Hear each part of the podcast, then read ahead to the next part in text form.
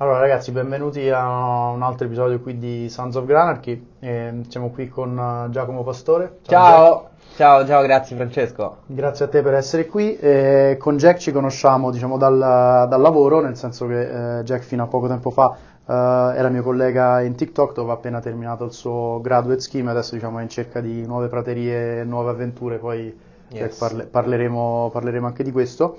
E mh, ci tengo prima di partire e prima anche di andare nella notizia che eh, diciamo commentare la notizia di Instagram che tutti attendiamo come, eh, come apertura di, di, questo podcast. Eh, ci tengo a sottolineare che chiaramente diciamo, il, la mia cerchia di, di, amici, di ospiti, di, eh, di colleghi viene molto chiaramente dal mondo di TikTok, ma questo è un podcast assolutamente uh, personale e non riflette in alcun modo insomma, opinioni aziendali, premesso che poi insomma, si parla di, di, cose che non hanno niente a che fare con, uh, con il mondo. E innanzitutto, uh, Jack, non so se vuoi, prima di partire con la solita uh, diciamo, notizia da commentare così a caldo, che chiaramente non viene condivisa in maniera anticipata, quindi reazione a caldo, diciamo se volevi ti volevo dare la chance insomma, di, di presentarti un secondo, magari aggiungere qualcosa a quello che avevo già detto prima. Eh, sì, certo, io beh, sono Giacomo, ehm, pastore, sono romano come te. Esatto, tutti e due romani, nel caso non si fosse sentito ancora.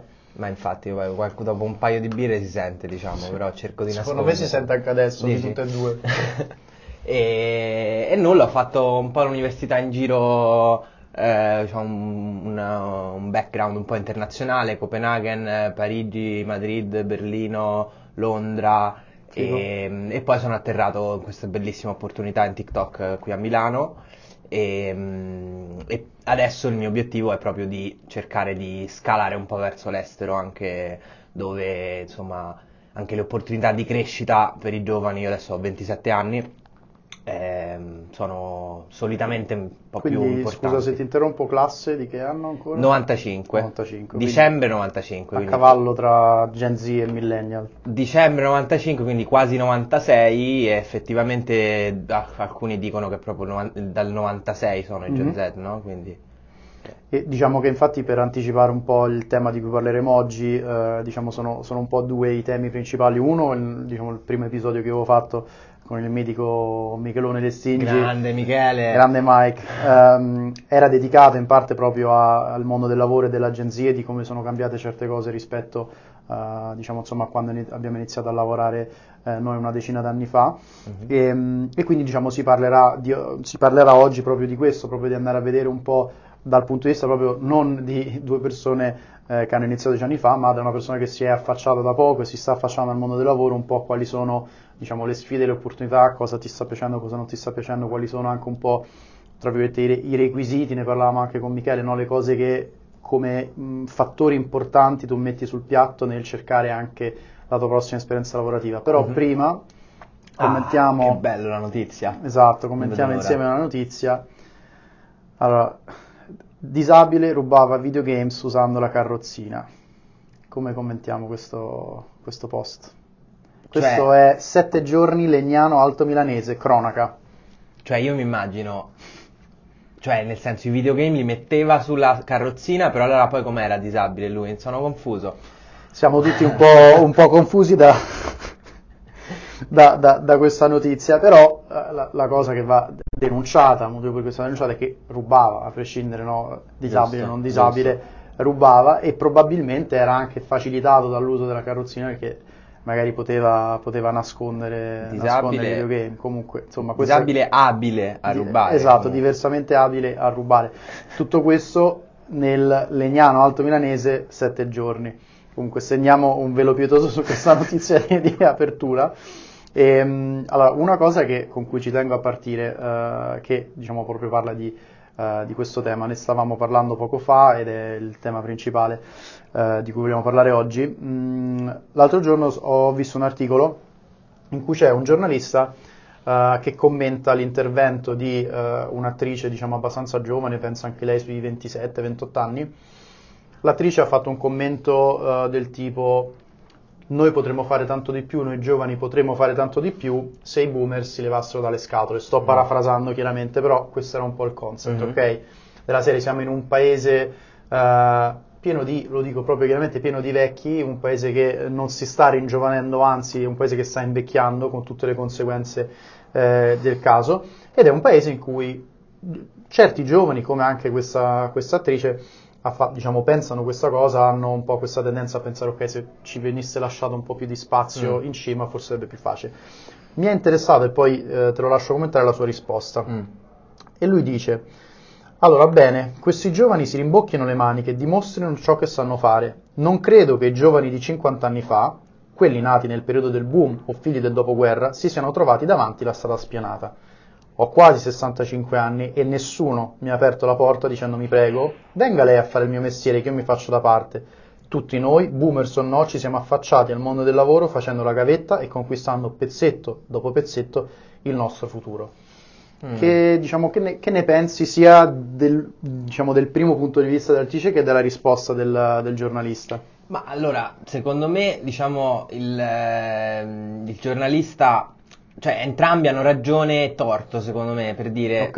eh, cioè, come dire, il, ehm, il giornalista ha ragione in qualche modo perché comunque se tu vuoi davvero crescere, prenderti le tue opportunità, le tue, eh, le tue cose, devi, devi sudartelo e così era, così è ancora. Esatto, perché secondo me un un tema interessante è, cioè pensiamo o pensi che tempo fa, quando si parla insomma della, della sua generazione, le cose erano tanto diverse? Secondo me in realtà sì, perché In comunque eh, banalmente eravamo di meno, qualsiasi mercato era meno saturo, quello del lavoro in particolare, no? in, in Italia, ma in Mm. generale, no? mi viene in mente il, il mio eh, cugino zio, diciamo, eh, Alessandro, che eh, per fare il medico ai tempi tu andavi, c'era un foglio, scrivevi il tuo nome e Mhm. ti iscrivevi a medicina. Ora per iscriverti a medicina devi fare i turni di selezione, mille test Diciamo, è diventato più complicato. E questo secondo me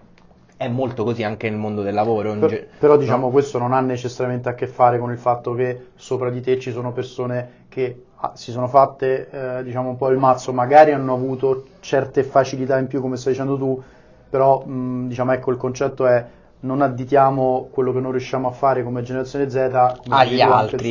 no, vista secondo me, no, secondo me è, è- è- cioè, è- conseguenza di- dei, dei fattori esogeni, no? Eh, se al, al tempo era in, in qualche modo più semplice per un po' mancanza di competizione, forse. Adesso la competizione è più alta, forse, e in paesi come magari l'Italia, la Spagna, ehm, secondo me ehm, quello che, che, diciamo succede a livello culturale è non come dice la- come hai parafrasato tu l'attrice che ci sono i boomer che non si levano dalle balle, ma è- c'è un po' come fosse un, un timore del bruciare magari i talenti più giovani eh, se vengono messi in gioco troppo presto. Ehm, ti faccio il- l'analogia con il calcio, no? Mhm. Adesso, vabbè, il, il calcio adesso la Spagna off- è l'esempio sbagliato, però eh, perché comunque eh, club come io sono un grande fan del calcio, club Io ne come- capisco poco però Ok, però Real Madrid, no? Mhm. Eh, che è un'istituzione, chiaramente è nel- nell'Olimpo del calcio e ovviamente ha delle strategie, delle, eh, eh, degli- insomma, delle strategie, delle tattiche che eh, sicuramente riflettono degli studi importanti e anche eh, valorizzano soprattutto quella che loro chiamano la cantera, no? I giovani. Eh, in Italia eh, c'è un po' questo, questa di nuovo paura di ehm, bruciare un giovane se tu lo metti in campo troppo presto, è il momento sbagliato, eh, aspettiamo, aspettiamo. Però poi ti ritrovi eh, la nazionale italiana in questo momento comunque eh, che fa fatica a fare quel cambio generazionale, proprio per una mancanza forse di responsabilizzazione no, dei giovani. Invece dall'altro lato hai, eh, adesso vabbè faccio il- la citazione del, del calciatore specifico per chi lo sa, è Vinicius, che Mhm. secondo me è uno dei calciatori più forti al mondo, che ha 21 anni e ha già giocato e segnato decine di gol in Champions League. Perché? Perché gli è stata data l'opportunità di farlo. Ma questo te può essere pure perché nell'ambito calcistico obiettivamente diciamo in certi paesi di più, in certi meno inizi molto giovane e finisci anche diciamo quello che viene definito vecchio per il Certo. calcio in realtà è una persona che nel mondo del lavoro Sì, sì, ha sì, ancora allora. 25 anni di lavoro davanti Chiaramente cioè c'hai facendo... meno, meno spazio cioè c'hai più spazio sopra nel mondo del calcio quindi forse ha a che fare anche con quello. Sì e no, perché comunque sì, nel mondo degli atleti chiaramente un 21enne, 25enne può essere anche più prestante, eccetera, no? Però in realtà alla fine, secondo me, se tutto nasce, se tutto viene, eh, nasce prima, no?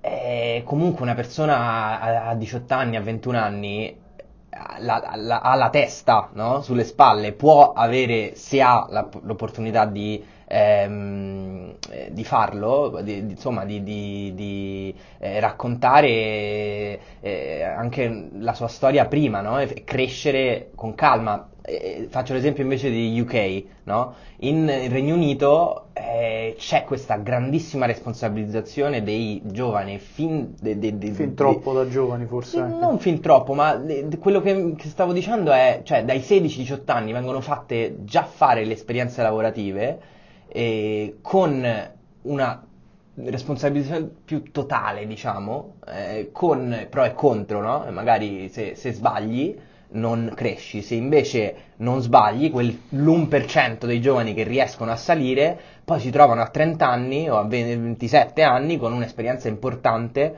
e... Sì, quello, diciamo, esempio mio personale, quando io iniziai a lavorare a Londra, eh. si parla del 2013, da, diciamo, era l'ennesimo stage, diciamo, io ho iniziato anche abbastanza tardi a lavorare, mi ritrovo come stagista a eh, 27 anni mi sembra e mm, sopra di me diciamo parecchi livelli sopra me, in realtà uno, due, tre livelli sopra me, quindi mm. direttore clienti c'era una ragazza che avrà avuto 29-30 anni e chiaramente lì tu arrivi, eh, no, magari io avevo anche un, un, background diciamo per cui avevo avuto la fortuna di poter imparare il tedesco, l'inglese lo parlavo bene, avevo un po' quell'arroganza pseudo giovanile di dire vabbè mm. arrivo io comunque insomma, no, ho un profilo interessante e ti rendi conto che in realtà non sei nessuno e che questo mercato UK diciamo, ha sicuramente delle, delle forme di investimento nei giovani, di formazione dei giovani che sicuramente sono migliori rispetto all'Italia. L'altro lato della medaglia, non tanto di tipo, diciamo, uh, cioè più di tipo formativo personale, è che molto spesso queste persone si perdono esperienze comunque formative, anche se magari non ti avviano proprio nel concreto nella carriera, tipo l'università, tipo l'Erasmus. Io banalmente, appunto, primo lavoro dopo, diciamo, dopo lo stage è diventato un, una posizione diciamo, a tempo indeterminato. Mm-hmm. Un mio collega aveva 22 anni, lui non aveva mai fatto l'università e quello era uno schema di apprenticeship e, e, lui non aveva mai fatto l'università. Io nel frattempo ho fatto l'università, stato, avevo studiato a Roma, avevo studiato a Vienna, avevo studiato ad Amsterdam, io avevo studiato anche troppo, quindi era anche esagerato, no? Però lui, diciamo, secondo me è vero che arrivi a 30 anni e ti sei fatto, magari arrivi già no, a, un, a, un, livello molto senior a quell'età, però è anche vero che forse ti perdi un pezzo, diciamo, un po' un pezzo di vita, no? Mm. Sì, cioè, eh, secondo me l'approccio italiano è che devi essere preparato, preparato, pronto, studiare tutto, mm. questi tomi che poi alla fine sul mondo del lavoro servono a poco. Veramente a poco, no? Quindi invece secondo me l'approccio ideale sempre in medio stat virtus sarebbe al centro, cioè un minimo di lasciare lanciare questi giovani un po' anche senza che abbiano avuto 5 esami su quella disciplina, eh, e invece basta magari solo, solo averne sentito parlare e poi eh, learn on the job, no? Sì, sì, è vero. Diciamo, secondo me un tema anche un po' ritornando no, al punto da cui eravamo partiti, mh, io penso anche, diciamo, come ero adesso a 18 anni piuttosto mm. che a 24, Mm, secondo me quello che crea un po' questa difficoltà no, tra una generazione un po' più vecchia che può essere eh, quello che ha 65 anni, che guarda i giovani di oggi e pensa a come ero io quella volta, premesso che poi quando si pensa al passato spesso diciamo, si, si, modifica un po' la storia, no? c'è un bias di come ti racconti e certo. di come eri tu a 18 anni, no io ero più maturo, no? Io già lavoravo, in realtà poi magari non era per niente così, ma secondo me c'è questa tendenza da una parte il giovane che vorrebbe fare e, e, ha anche perché il mondo giovanile è questo una certa chiamiamola anche arroganza, presunzione, mm-hmm. no? e, diciamo esaltata nelle discussioni tipiche con i genitori, no ma io lo so meglio di te e le, tua madre o tuo padre dice no ma lascia perdere, hai 18 anni, sei un arrogante, cioè io ho vissuto... Eh. E c'è sempre questa cosa del io lo so meglio perché sono giovane, io sto vivendo, io vivo in questo contesto e tu sei vecchio e c'è sempre il concetto del io sono vecchio, ho vissuto molti più anni, so come va il mondo e ti stai come hai detto te, se questi due mondi riuscissero mm. a incontrarsi eh sì. no, un, po', un, po', a metà in un paese che possa anche imparare dagli altri, perché Mhm. per me l'approccio del Regno Unito che ha i, i suoi vantaggi assolutamente, secondo me è anche esagerato perché tende a responsabilizzare anche troppo presto i giovani, cioè io non, Mm. ho, non ho figli e poi magari cambierò il mio approccio eh, quando li avrò, però secondo me c'è un fattore importante anche di lasciare capire alle persone e ai giovani cosa vogliono fare e se tu gli incaselli la vita casella dopo casella e dici allora tu adesso devi fare questo, poi fai quello, poi inizi a lavorare al 22, poi inizi a lavorare al 23 in realtà è un susseguirsi di caselle che non finisce fino a quando vai in pensione praticamente. E, e secondo me è molto importante lasciare dello spazio per, per scoprirsi, per poter definire no, cosa, cosa voler fare. 100%. E diciamo domanda concreta, sempre un po' presa da questo, tu Mm. quali difficoltà stai vedendo in questo tuo momento di eh, ricerca di opportunità lavorative, che sia, come dicevi tu, all'estero, che sia magari, non so se stai cercando anche in Italia, penso di no, Mm. Ehm, cioè cos- qual è il punto che ti frustra un po' di più e che trovi più difficile da digerire in questo momento, oggi, Giacomo Postore del 95 che sta cercando lavoro? Mm.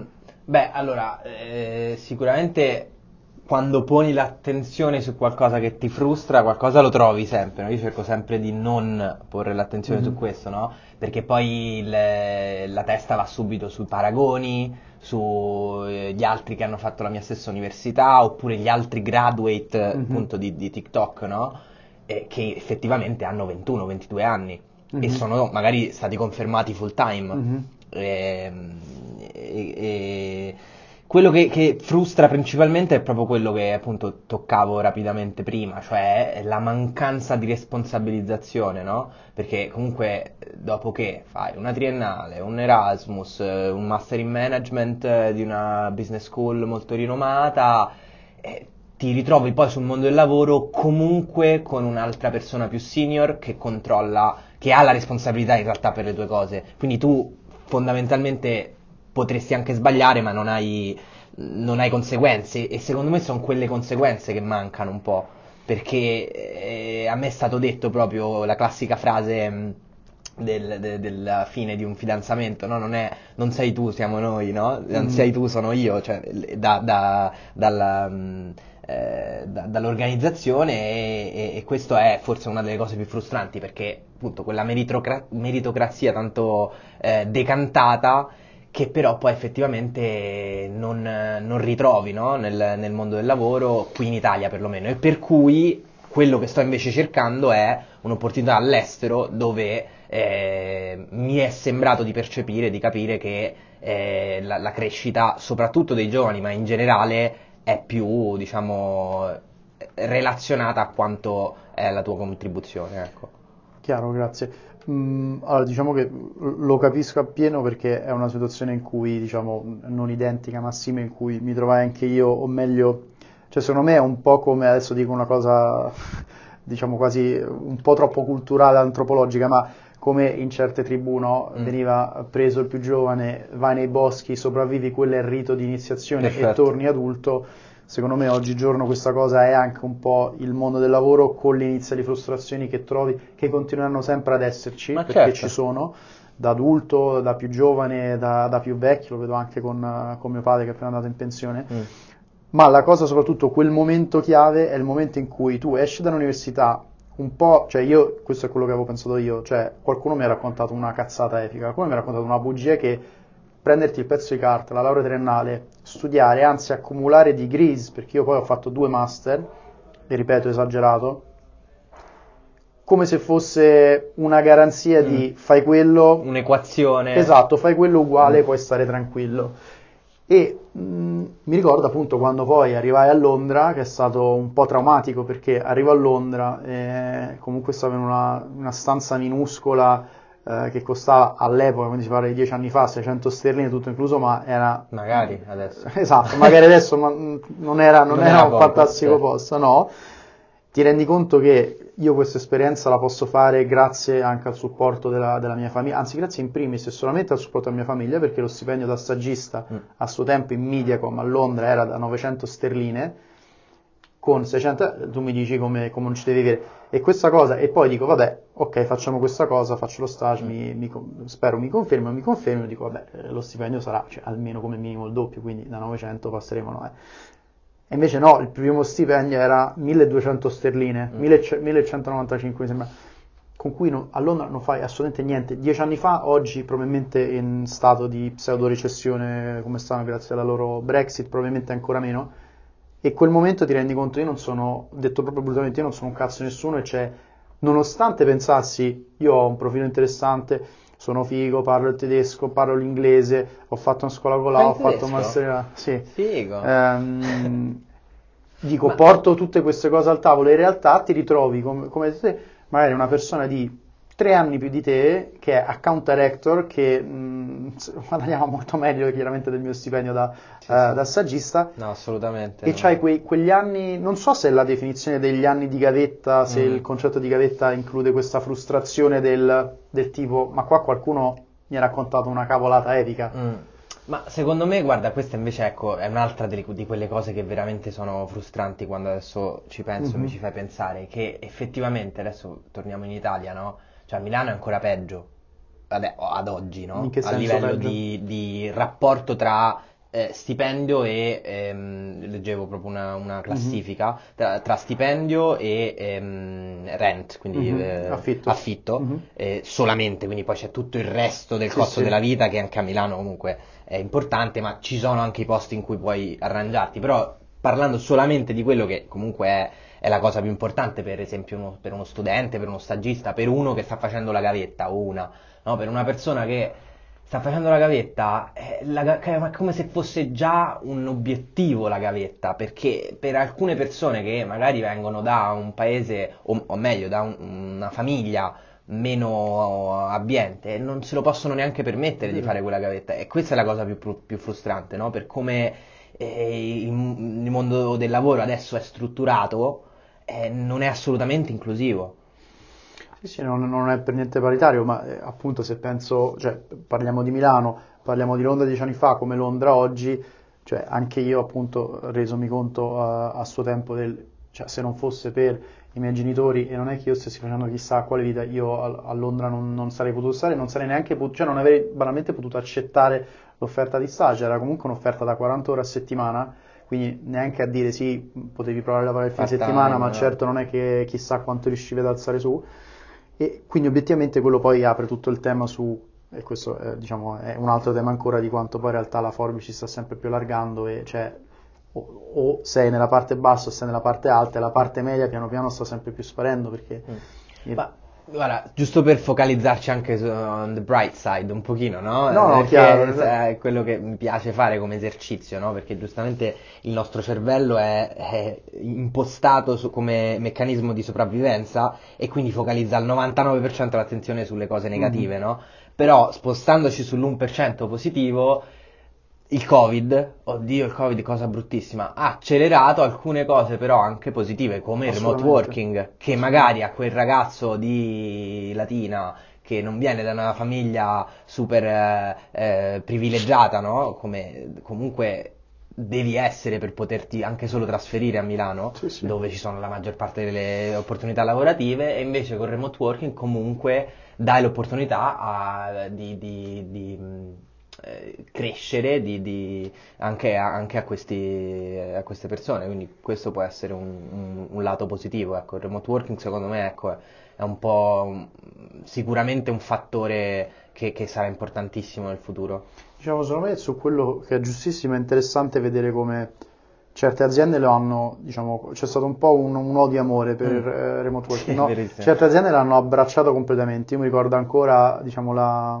no, anche la, la felicità, la sorpresa del, di leggere per esempio, ah, Facebook uh, sta valutando, non so se ti ricordi due anni fa, di sì. chiudere tutti gli uffici certo. e far lavorare tutti in remoto, Come perché per l'azienda è un risparmio pazzesco eh, su real estate, se devi fare delle cose dal vivo comunque le puoi fare, le organizzi per tempo e la gente è più contenta che ha più tempo per sé, ha più tempo anche per le proprie certo. cose, non c'è il commuting e tutto. Questa cosa è stata menzionata e poi però non, in realtà non è stata implementata, almeno in quel caso non è stata implementata, o meglio è come se le aziende avessero percepito, hanno visto sì, ha funzionato, anzi ha funzionato anche fantasticamente in realtà, considerando che eh, una marea di business sono stati mandati avanti per due anni in remoto, o almeno comunque sicuro un anno e mezzo tutto remoto, anche il mio ex lavoro ero mm-hmm. prima in un centro media un anno e mezzo siamo stati in remoto praticamente e comunque le cose sono andate avanti business as usual.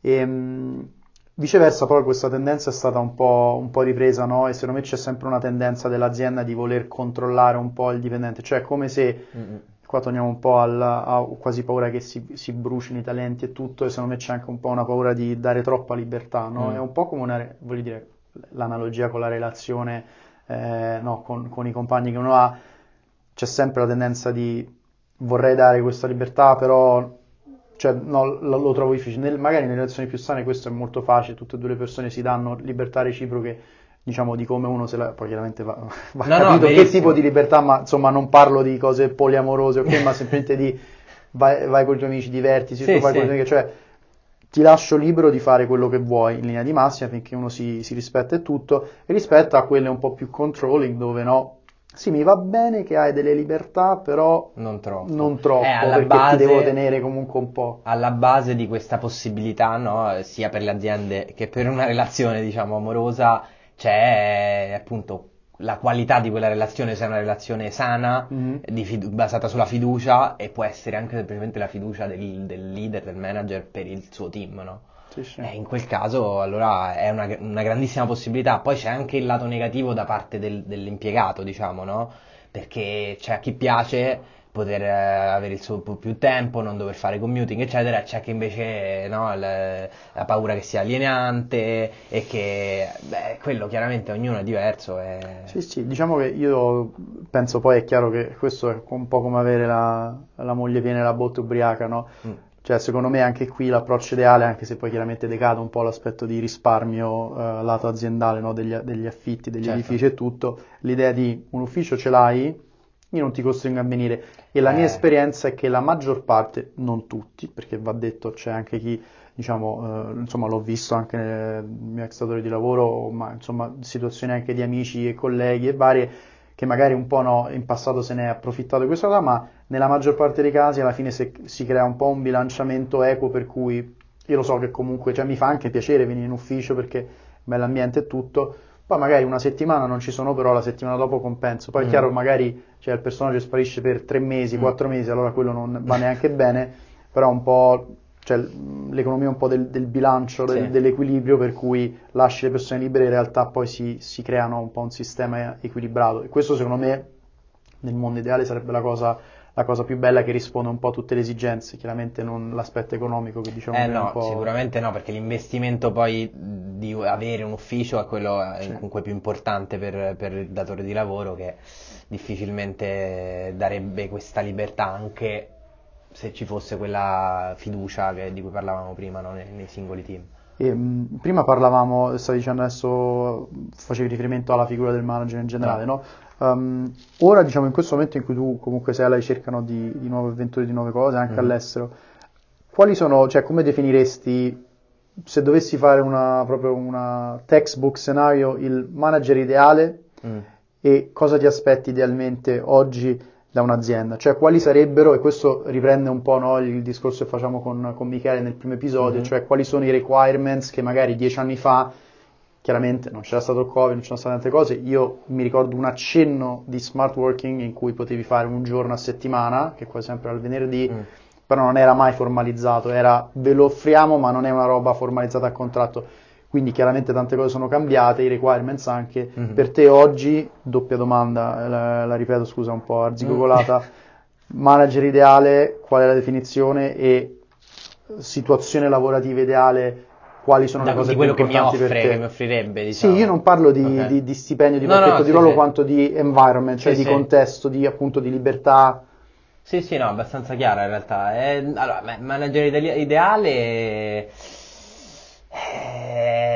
sì, dal mio punto di vista, poi secondo me non esiste il, il, manager ideale che è ideale per tutti, no? no Perché certo. il match tra, ne, della, della, relazione è sempre no, bionivoco. Sì, esatto. Quindi eh, per quanto mi riguarda è, è, una persona sicuramente terra-terra, senza tanti filtri, politica mm-hmm. e, e, queste cose qui. E, mh, mm, giovane che, che, che, sappia anche darmi ehm, delle, delle... giovane perché penso a, al mio mondo, no? marketing, tecnologia, quindi chiaramente certo. è più interessante eh, se ha anche poi le, le, eh, le mani sporche no? in, in, questo, in questo ambito, però appunto che sappia darmi dei consigli anche più personali, che prenda anche la, la figura, cioè, in qualche modo anche del mentore e sappia togliersi il cappello del, del manager e che appunto eh, riesca anche a, a, instaura, instaurare un vero rapporto, no? che poi è quello che è successo con, uh, qui in questo anno e mezzo, eh, per cui sono super grato di, delle persone con cui ho lavorato assolutamente. E, um, e, no, invece dal, dal punto di vista dei requirements dell'azienda, secondo me eh, è, adesso io penso a quelle per cui sto, eh, verso cui mi sto orientando, no? per cui all'estero. E, e lì spesso eh, sono appunto già, è già tutto molto più chiaro, no? Mm-hmm. Eh, sia dal punto di vista appunto del salario, che comunque è, è un fattore no? Oh, importante. Certo. Eh, non si lavora ma... gratis. No, beh, no, certo. Eh, vivere per lavorare, però comunque eh, anche lavorare per vivere, come che diceva, no, comunque è molto serio questo podcast, eh, Frank, io pensavo fosse più cazzetto. Pensavi più a cazzetto? No, vabbè, no. Ti, ti, ti aveva ingannato il primo episodio con, uh, con, Mike? Sì, un po' sì, anche lui si era no, meravigliato. No, no, ma diciamo... Andatelo a sentire, ragazzi. Esatto, no, comunque episodio. dicevi, no, le requirements o comunque la, la, la... Cioè, la, la, la riformulo dentro un po', cioè, mm. se, se, tu oggi, no, potessi avere una linea diretta, tipo, sai, il, il telefono rosso che si vedeva nei, nei film, sì. tipo i James Bond, era altra referenza di qualche tempo fa, tipo era classico il telefono rosso dell'Unione, qualcuno là, sì. l'Unione Sovietica, no? che alzava il telefono rosso. Potessi parlare direttamente con future aziende che ti potrebbero assumere. Cosa gli vorresti dire? Cioè, gli vorresti dire... Mh... Mm, ah, voglio questo, questo e questo, no? Esatto, okay. voglio, cioè in un mondo ideale in cui, poi chiaramente come in tutte le cose, nella relazione ideale, che cos'è? Cioè la definizione ideale è una definizione, come hai detto te, A soggettiva e B ideale è un sinonimo quasi un po' di perfezione, la perfezione non esiste, mm-hmm. anzi è anche noviosa, quindi Vero. dico quello che ti potrebbe interessare o una cosa che ti potrebbe veramente motivare è dire, guarda, se io riuscissi a fare quello con questo contesto mm-hmm. e questo macro environment, mm-hmm. sarei contento. Cioè... Ah, secondo me uno è, l'abbiamo già nominato, che è la cosa che secondo me più importante, cioè il tuo leader, il tuo, mm-hmm. eh, a me piace chiamarlo leader perché appunto è lui che ti deve guidare in una direzione, no? Quindi che ti fornisca eh, l'azienda, che fornisca un, un leader eh, che sia un match con te. E se non lo è magari ti, la, avere, secondo punto, la flessibilità giusta per venirti incontro anche, no? Per mm-hmm. magari fornirti eh, cose diverse, accompagnarti in un percorso di crescita ben stabilito insieme.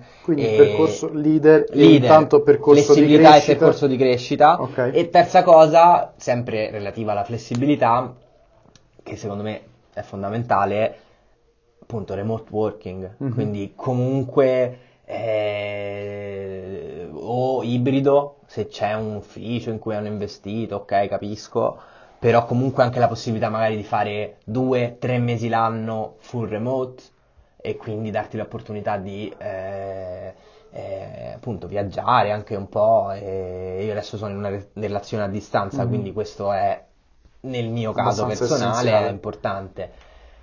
Però, eh, appunto, ogni caso specifico è diverso e secondo me molti però della, della mia generazione o comunque della Gen Z vorrebbero e comunque fa- fanno del remote working e comunque di questa flessibilità eh, un punto fondamentale del loro eh, datore di lavoro, tant'è che ci sono sempre più freelancer, no? Sì, sì. Eh... Che è un po' il, me- cioè tra virgolette, infatti la prossima cosa che ti voglio chiedere è un po' l'idea del mettersi in proprio, no? Del mm-hmm. non lavorare per qualcuno ma lavorare per te stesso, chiaramente con i rischi che questo comporta, i rischi che io, insomma, adesso non ho delle statistiche sotto mano, ma mi sembra di osservare la Gen Z è mh, quasi più pronta a prendersi mm. rispetto magari alla mia generazione, perché a meno che tu non sia cresciuto in una famiglia in cui c'è proprio lo spirito imprenditoriale, mm-hmm. allora tuo padre ha la piccola azienda e quello e quell'altro, o, o comunque hai degli esempi, dei role models in quel tipo, sì. se tu vieni, come anche il mio caso, comunque da una famiglia di persone che hanno, diciamo, sempre lavorato per strutture esterne, quindi per, per aziende esterne e non per una cosa loro, secondo me è anche un po' difficile, no? perché ti manca l'esempio. Mm. Però una cosa, ecco, come magari ovviare a mh, richieste a questo tipo di aziende che poi magari non ti rispondono o magari oggi dicono sì la flessibilità va bene ma io questo, questo e questo non te lo do e non devi rompere le scatole, io vedo che diciamo, una reazione lato Gen Z e non solo è quella di sai che c'è, io mi metto mm. in proprio. Ma e... sa- sarà anche eh, figlia del fatto che comunque siamo in un'epoca che eh, ha reso commodity una quantità di tool incredibile, no? Per cui è anche in qualche modo più facile creare il, il proprio sito web banalmente o eh, le, le, proprie pagine social che dieci anni non, non, esistevano, no? Dieci anni fa, scusa, non esistevano, per esempio. Cioè adesso, eh, no? Hai più facilità di poterti autopromuovere senza andare a fare grandi cose complicate che magari 15 anni sì. fa dovevi, non so, pagare la pubblicità da qualche parte. Bravo e oggi diciamo, uh, no, tipo la, una volta era la pagina su Facebook, adesso poi su Instagram, poi piano piano su TikTok, diciamo che mh, sicuramente ci sono più, più, possibilità. Io quello che ho notato, ma non solo di Gen Z, ma in generale che c'è un, soprattutto dopo la pandemia, e questa è una delle cose positive che ha portato, è un'attenzione maggiore al prendersi cura di se stessi, mm-hmm. non solo no, tutti i trend che conosciamo, allora mm-hmm. la, il personal care, la skin care, grazie skin care Ornella, di, grazie Ornella e Chiara per, focus sullo skincare di cui ce ne sarà un altro, uh, spoiler alert. Attenzione. Um, ma anche proprio il prendersi cura di cioè, farsi delle domande, e questo ci è stato concesso dal winding down della, della pandemia, di uh-huh. cosa voglio fare, dove mi vedo, e uh-huh. la domanda dove mi vedo per una volta non ti viene posta dal, in ma un interview, ma te la poni tu, no? Uh-huh. Cioè, che, dov'è che io voglio stare tra X anni? Chiaramente sì, ah, mi piacerebbe vincere il Superenalotto, ah, eh, oppure quelli che hanno la la startup che poi vendono dieci anni dopo e sono milionari e si ritirano, quelli chiaramente sono casi rari, no? Però mm. secondo me siamo tutti un po' in cerca di capire esattamente cos'è che would drive us e come possiamo creare ricchezza anche e soprattutto per noi stessi più che per un'azienda terza, a prescindere certo. da quanto ci siamo, ci siamo bene o no. No, sì, è vero, tornando sempre a uh, quello che si può vedere di positivo, no? Mm. Eh, io ricordo quel momento di pandemia in cui eh, ehm, ho avuto la, ehm, l'opportunità di vedere, di tornare, di, di, di tornare a casa, di, tornare a quelli che, che, erano i miei valori, no? E, ehm, e, secondo me da lì uno deve partire, capire, appro- approfondire eh, quali sono i tuoi valori, qual è quello che può eh, differenziarti in qualche modo, no? È quello che può eh, fornirti l'opportunità di andare nella direzione che vuoi, così da capire questa direzione e, e sì, e, e, questo sicuramente è, è stata una, una, cosa interessante del Covid. Poi, dove ti vedi tra dieci anni? Eh, eh, indipendenza finanziaria, vorrei essere milionario, eccetera. Secondo me uno passo passo dovrebbe eh, sicuramente essere convinto di questa direzione che viene dai tuoi valori mm-hmm. e ehm, sapere che ogni passo che sta facendo ti direziona, ti, ti, no? ti, avvicina verso quel tuo obiettivo. Poi, importantissimo eh, fatto che invece mi ha suggerito un grandissimo mentore eh, di nome Francesco Granati, no? in una chiacchierata l'altro grazie, giorno, grazie. però è vero, cioè, eh, questo è, è importante, no? capire la direzione in cui vai e essere sicuro che ogni cosa che fai ogni giorno ti avvicina verso mm-hmm. quell'obiettivo.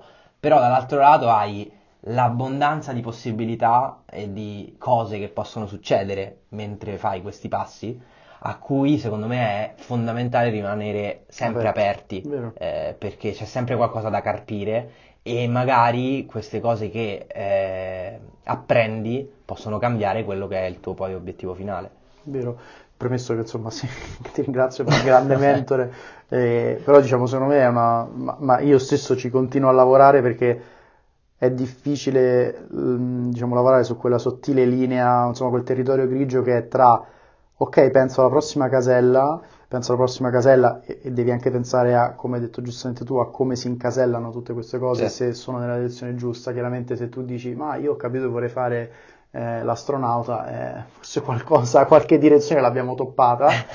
Premesso che tutto è possibile nella vita, però insomma, eh, diciamo, come dire, no, voglio diventare calcio di Serie A, forse ci dovevamo pensare un po' prima. Detto questo, però tutto ehm, è possibile. Eh? Tutto è possibile, capire dove vuoi andare, però allo stesso tempo, cioè mentre si è focalizzato in una direzione, avere anche, come detto te, la capacità e l'apertura mentale di poter percepire input esterni che magari non ti aspetti, perché mm-hmm. magari dopo domani, oh guarda Jack, c'è questa opportunità lavorativa, me lo invento, a Roma, tu magari Roma non era assolutamente nei tuoi programmi, Mm.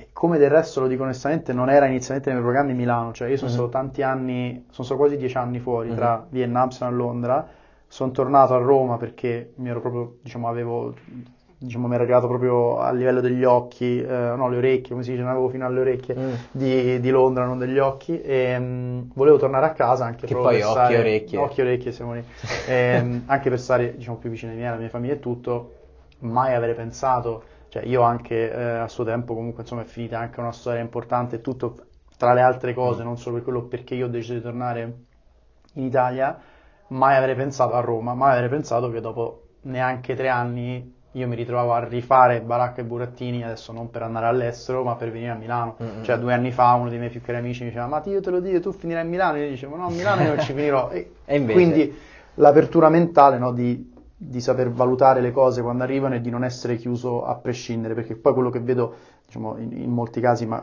molto più giovani anche di, di te, che appunto c'è questo incasellamento, io Mm. lo vedo un po' anche no, nel caso dei, dei miei fratelli più giovani, di inizi a pensare al voto che devi avere la maturità No, per no, poter no. avere accesso a determinate università e quindi tu Questo entri in crea- una zona di stress e di incasellamento già quando hai 16 anni. Crea proprio un dice- meccanismo tossico Esatto. di stress che tra l'altro mi fa venire in mente la bellissima serie Strappare lungo i bordi, no? Di- Non ce l'ho presente. Non l'hai, non l'hai vista di Zero. Calcare? C'ho prese- cioè, ho presente Molto- lui chiaramente, però non ho visto Molto bella e è proprio diciamo la metafora poetica che dà il nome alla serie, è proprio questo strappare lungo i bordi già definiti di una vita che tu vedi appunto dal liceo, prendere certo- un certo voto Sì, per accedere a quell'università, per avere quel lavoro e poi eh, se tu già hai tutti i bordi disegnati, i binari diciamo da percorrere, il paraocchi, lì. Sicuramente ti perderai l'abbondanza a cui facevo sì. riferimento, uso questa parola che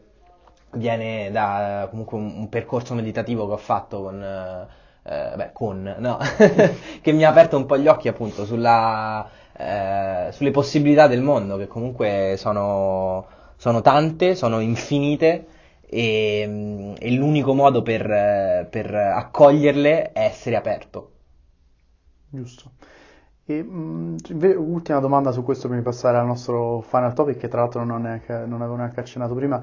Um, domanda forse un po', un po' da seduta di psicologo, Oddio. seduta da psicologo. No, quando tu parlavi prima di no, tornare a casa, capire i propri valori, capire quello Mhm. che si vuole fare e tutto, quanto di, di quel lavoro che hai fatto, che stai facendo, è mh, inficiato, contagiato dalle aspettative di eh, famiglia, Mm. genitori, relazioni, ma questo lo chiedo a te, come lo chiedo a me, come lo Sì, chiedo agli ascoltatori, perché cioè, se io oggi dovessi dire cosa mi mh, vorrei veramente fare, Mm.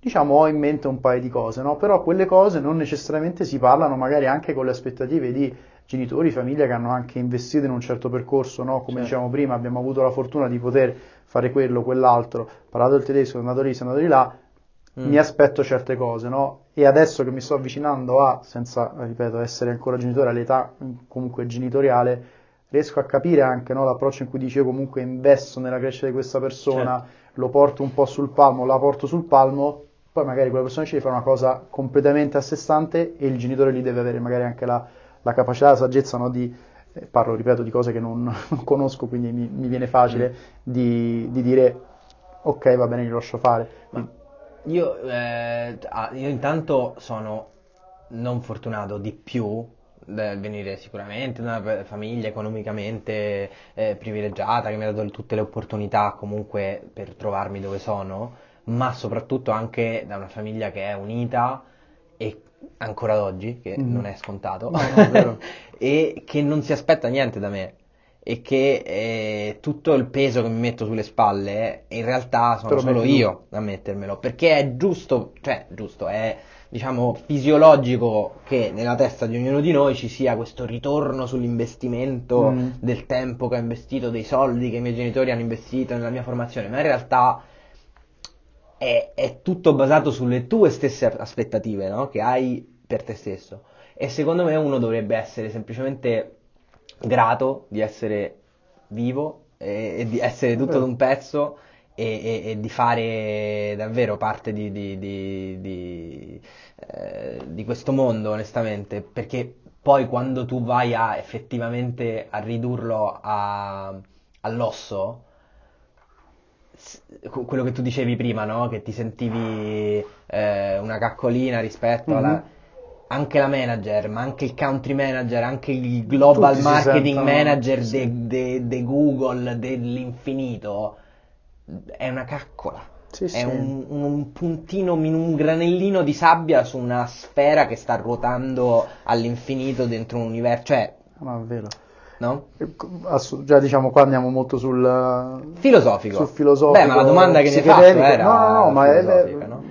Mi piace anche come risposto perché una cosa che mi ha sempre, diciamo, da una parte, cioè, allora, se si parla dello spazio e del cosmo, qua poi chiudiamo perché sennò no, ci stiamo perdendo in, in cose che vanno al di là assolutamente delle nostre conoscenze, ma se si parla, diciamo, in termini filosofici di quello, mm, c'è chi, chi, è molto stressato dal concetto di un universo infinito che si espande in maniera continuativa e c'è chi invece, cioè io lo trovo estremamente rilassante, cioè quelle rare volte, perché rare devo ammettere che io ho provato a meditare, mm. l'immagine che ho è di float in space, cioè nel nulla più totale in cui tu non sei proprio niente. Beh, e... sei arrivato già a un bel punto. Sì, direi, peccato che non, me, peccato che non medito, però diciamo l'immagine che mi, che, che, che mi, piace, a cui mi piace collegarmi, mm-hmm. quelle volte lo facevo, è quella perché lo trovo di un grande rilassamento mm-hmm. pensare che tutti i cosiddetti petty problems che stiamo vivendo in realtà sono un, sono un non nulla. Le, diciamo lo span di vita medio nostro che possa essere 80-85 anni non è un non nulla un nella storia del, del, pianeta, certo. dell'universo e niente quindi alla fine detto brutalmente ti sta facendo un sacco di pippe mentali per è una roba questo. che rilassiamoci e siamo, cerchiamo di essere un po' più, un po più zen e su questa nota in realtà passo al, al prossimo last topic che okay inizialmente magari uno pensa, ah, ma cosa c'entra Lucio Battisti con, uh, con, la generazione Z e tutto, però diciamo A, um, recentemente insomma ne avevamo parlato mm-hmm. eh, in ufficio, B, ho visto insomma questo documentario su, su Netflix. A me, Beh, diciamo... sono stato proprio io a mettere una canzone di esatto, Battisti no, in ufficio. Esattamente, esattamente. E in realtà ricollegandoci un po' a quello che stiamo dicendo, ti volevo leggere per poi parlare un attimo di Battisti, mm-hmm. è la famosa strofa sì viaggiare evitando le buche più dure, senza per questo cadere nelle tue paure, gentilmente senza fumo con amore, dolcemente viaggiare, rallentando per poi accelerare, con un ritmo fluente di vita nel cuore, gentilmente senza strappi al motore. Ti ricordi una, diciamo, una, quando hai conosciuto questa canzone, se te lo ricordi, e se non questa, qual è una canzone di Battisti che può avere un particolare significato per te? Allora, questa è fichissima, è sound incredibile, parole ancora più fighe, è sonorità modernissima, che è moderna ancora oggi, è incredibile, la canzone scritta 40 anni fa, non so adesso precisamente. Sì, penso pure io. Eh, e, e, questo secondo me fa veramente di Battisti uno dei, dei più grandissimi della storia della musica italiana, il fatto che sia parte del panorama degli artisti che ascolto io e i miei amici a Roma, poi vabbè a Roma chiaramente ancora di più, no? Perché c'è il nesso con la Lazio anche, quindi... Eh, Ti ricordi credo... qual è stata la prima canzone di Battisti che hai conosciuto? La prima canzone che, che davvero mi ricordo, che ho studiato, io sono musicista, chitarrista. Sì, non lo sapevo. È, è Il tempo di morire. È erroneamente chiamata da molti motocicletta perché si chiama motocicletta perché inizia così, no? Motocicletta 10 HP. Eh, che ha un sound super blues, super proprio eh, americano quasi, mm-hmm. no? E lui aveva avuto un po' questo, questo merito di, di, modernizzare, internazionalizzare la musica italiana ai tempi in cui io non c'ero, però so, so appunto di questa cosa anche dal, dal documentario che citavi prima, interessantissimo.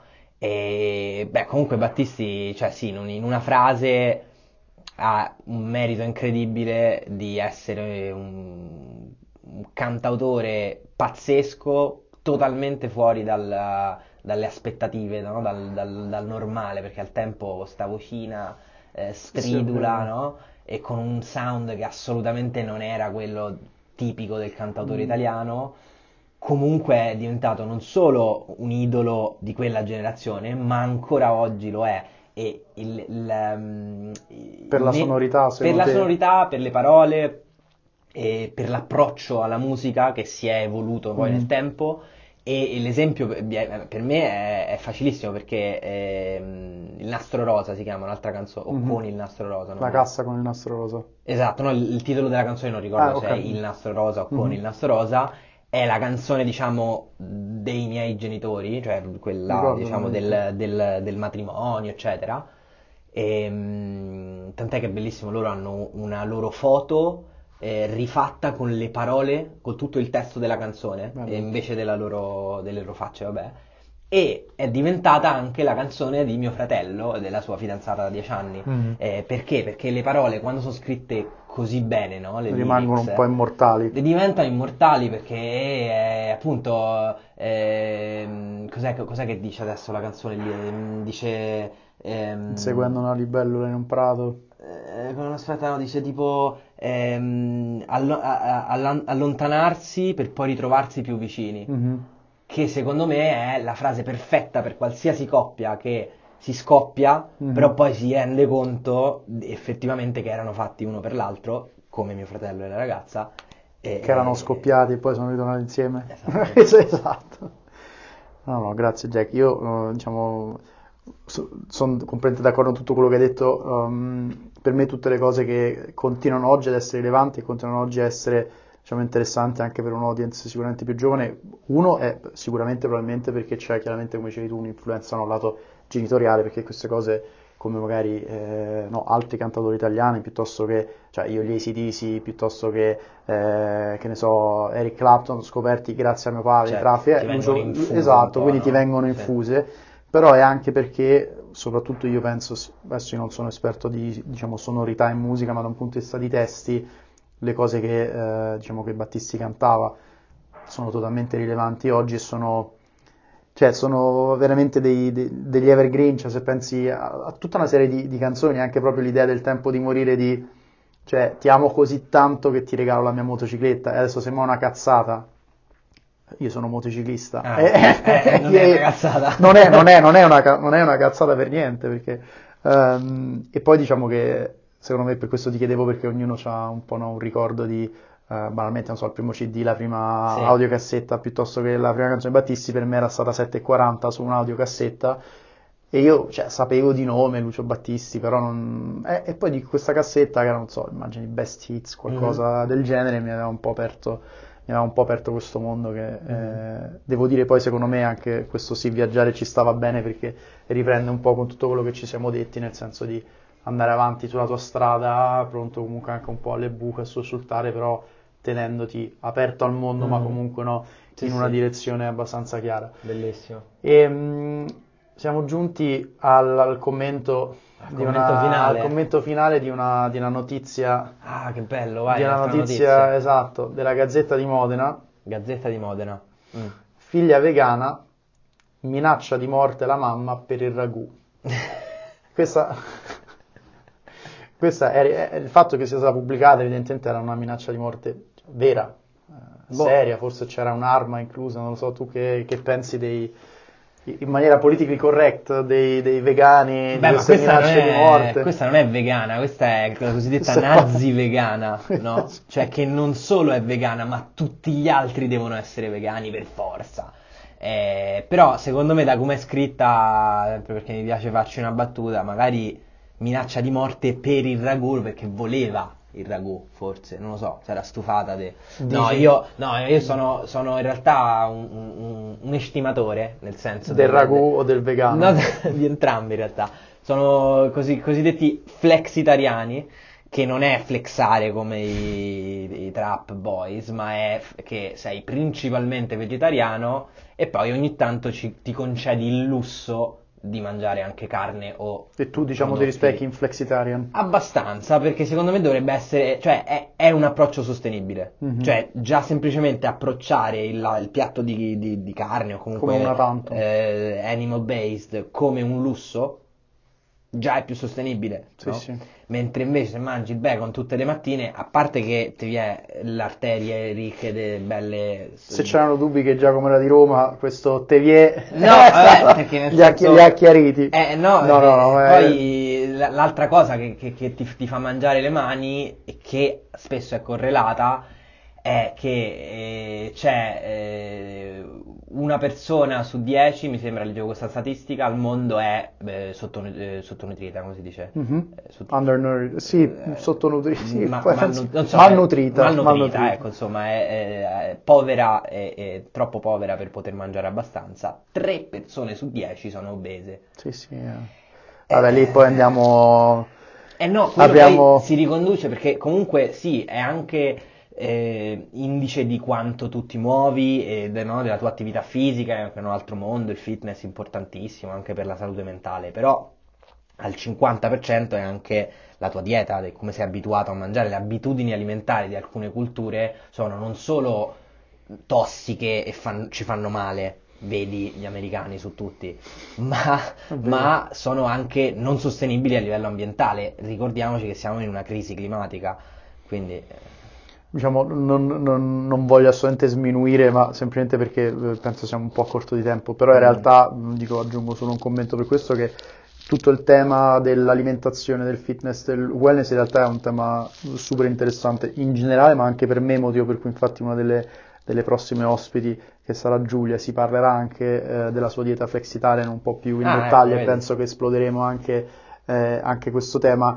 Sicuramente mh, io ho avuto una, una fase in cui mi sono visto un po' di documentari, un po' di cose, eh, il fatto che comunque in America le, mh, diciamo, le operazioni chirurgiche di riduzione di stomaco vengono fatte su persone sempre più giovani, sempre più giovani, sempre più giovani. Ci sono oggi quindicenni che fanno operazioni di riduzione di stomaco, mentre, come hai detto te, la maggior parte del resto del mondo, da un punto di vista di numeriche, eh, muore di fame. Per me questa è una cosa assurda che eh, chiaramente denota un po' il- proprio la- l'approccio culturale di, di consumismo di massa che Mm. Quello un po' degli, degli Stati Uniti, a partire da cioè proprio la privatizzazione su tutto, per cui la scuola Pinco Pallino può fare il deal commerciale con Domino's o con McDonald's o con quello che è, quindi tu da ragazzino invece che mangiarti il panino alla bresaola che ti fa tua madre eh, e che mi faceva mia madre, o magari il Mm. bar con la pizza al massimo, prosciutto cotto e mozzarella, ti mangi la pizza di Domino's, l'hamburger, le patatine e un litro di Coca-Cola e praticamente hai sforato già due volte il tuo fabbisogno giornaliero di calorie. Detto questo, eh, diciamo, ci tengo intanto Jack a ringraziarti, Ma per me è scherzi, stata è stato un piacere. un super piacere, una conversazione super utile. Io spero chiaramente insomma, che tra gli ascoltatori eh, ci possa essere qualcuno che eh, diciamo, ecco, trae, gio- trae ispirazione, volevo dire giovamento, ma non sono sicuro, si possa dire, forse sì. E, mm, parlo anche bene l'italiano comunque. E, mm, e niente, chiaramente se, eh, se ci fossero eh, domande, dubbi eh, nel, nel link sia dell'episodio ma anche del podcast, ci sono modi per entrare in contatto con, eh, con me, quindi fateci sapere e grazie mille eh, Jack ancora per, eh, per la tua presenza. Grazie non so se vuoi aggiungere qualcosa in chiusura. No, eh, no. di- giusto sulla- sul tema dell'obesità è Vai. un, c'è un film molto bello che adesso ha appena vi- vinto anche un Oscar, The eh, Whale. The Whale, che ho visto l'altro giorno e secondo me Che ha riportato Brennan Fraser in, eh, in voga. Esatto, un buon modo per, eh, diciamo, come si dice, eh, eh, sensibilizzare anche sull'argomento. Eh, lo devo andare a vedere ce l'ho in lista. Grazie mille Jack, grazie a tutti. Ciao!